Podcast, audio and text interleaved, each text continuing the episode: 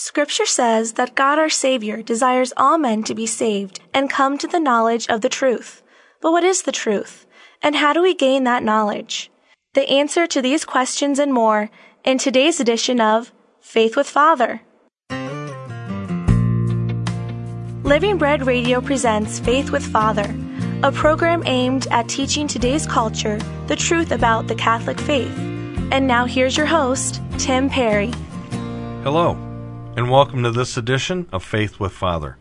I'm your host, Tim Perry, and with me today in studio is Father Nicholas Mancini, currently the pastor of Sacred Heart of Mary Parish in Louisville, and he's the spiritual director for us here at Living Bread Radio. Welcome, Father. Thank you, Tim. It's great to have you again. Good to be back. We're going to continue our discussion from the YOUCAT, and uh, today we're going to talk about the seven gifts of the Holy Spirit.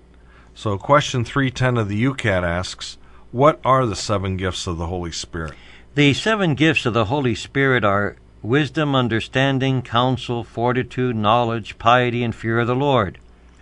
With these, the Holy Spirit endows Christians. In other words, He grants them particular powers that go beyond their natural aptitudes and gives them the opportunity to become God's special instruments in this world. Uh, we read in one of Paul's letters To one is given through the Spirit the utterance of wisdom, and to another the utterance of knowledge according to the same Spirit, to another faith by the same Spirit, to another gifts of healing by the one Spirit to another the working of miracles, to another prophecy, the ability to distinguish between spirits, and another the various kinds of tongues, and to another the interpretation of tongues. Now, let us look at this and, and you know, the most important hour of always presenting things, we have to look at the understanding of what does it mean to say I believe in the Holy Spirit. First of all, we got to understand that. Mm-hmm. Because then how are we going to understand the charisms and the gifts?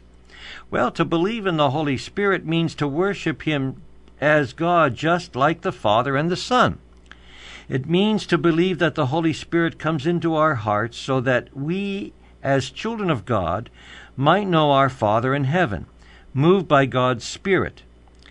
Before his death, Jesus promised his disciples that he would send them the Consoler, which he was no longer with him. Then the Holy Spirit was poured out upon the disciples of the original church. They learned what Jesus had meant. They experienced a deep assurance and joy in their faith and received particular charisms.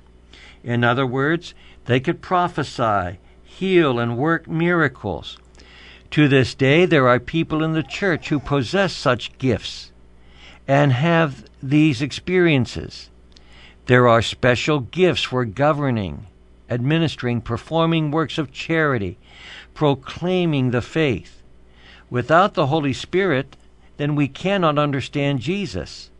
In his life, the presence of God's Spirit, whom we call the Holy Spirit, was manifest in a unique way. It was the Holy Spirit who called Jesus to life in the womb of the Virgin Mother, endorsed him as God's Son, guided him, and enlivened him to the end.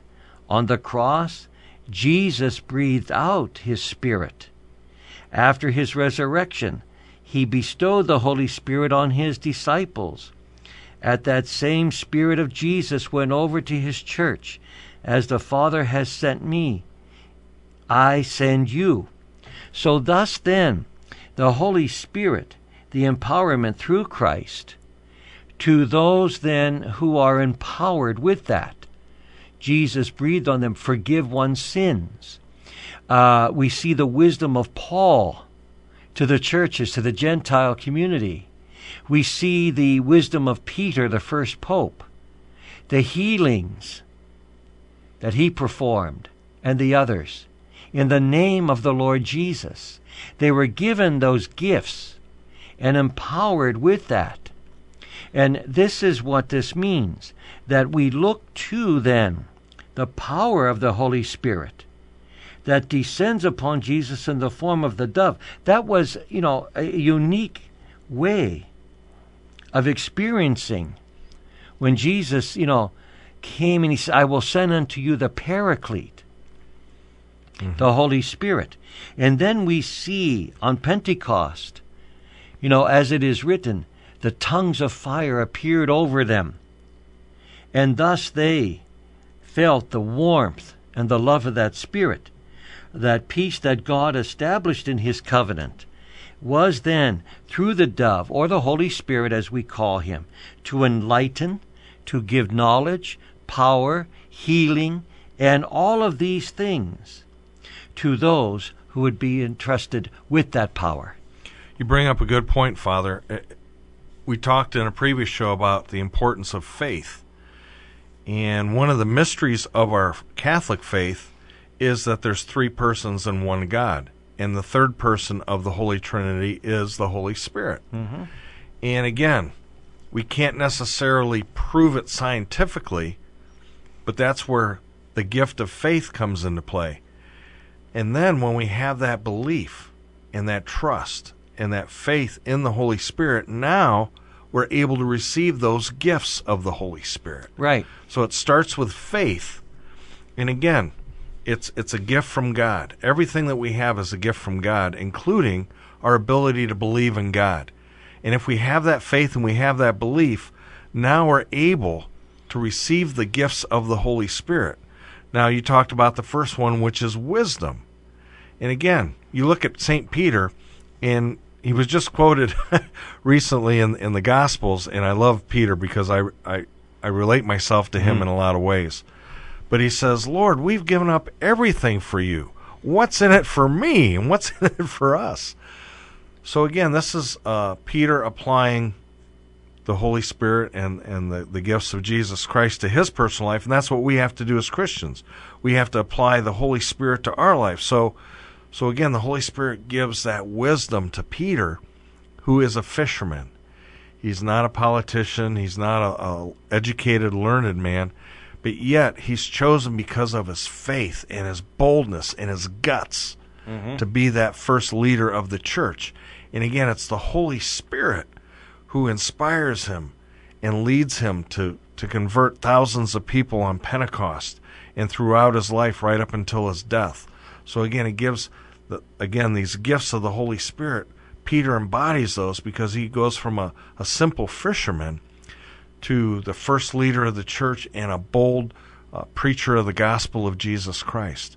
So again, we see in the scriptures and in the life of Peter, as well as many of the saints, that power of the Holy Spirit, and it begins with that strong, solid faith in God Himself. And again, that's what Jesus told the apostles. Don't worry about what you're going to say. The Holy Spirit is going to give you the words to say and how right. to say them.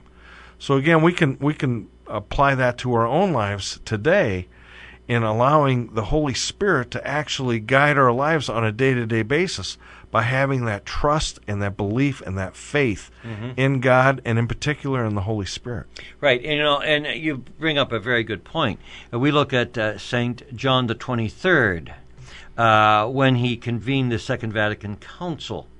Uh, his idea was, you know, that Latin still would remain the language of the church. Mm-hmm. But he wanted people to understand the Mass in their own language.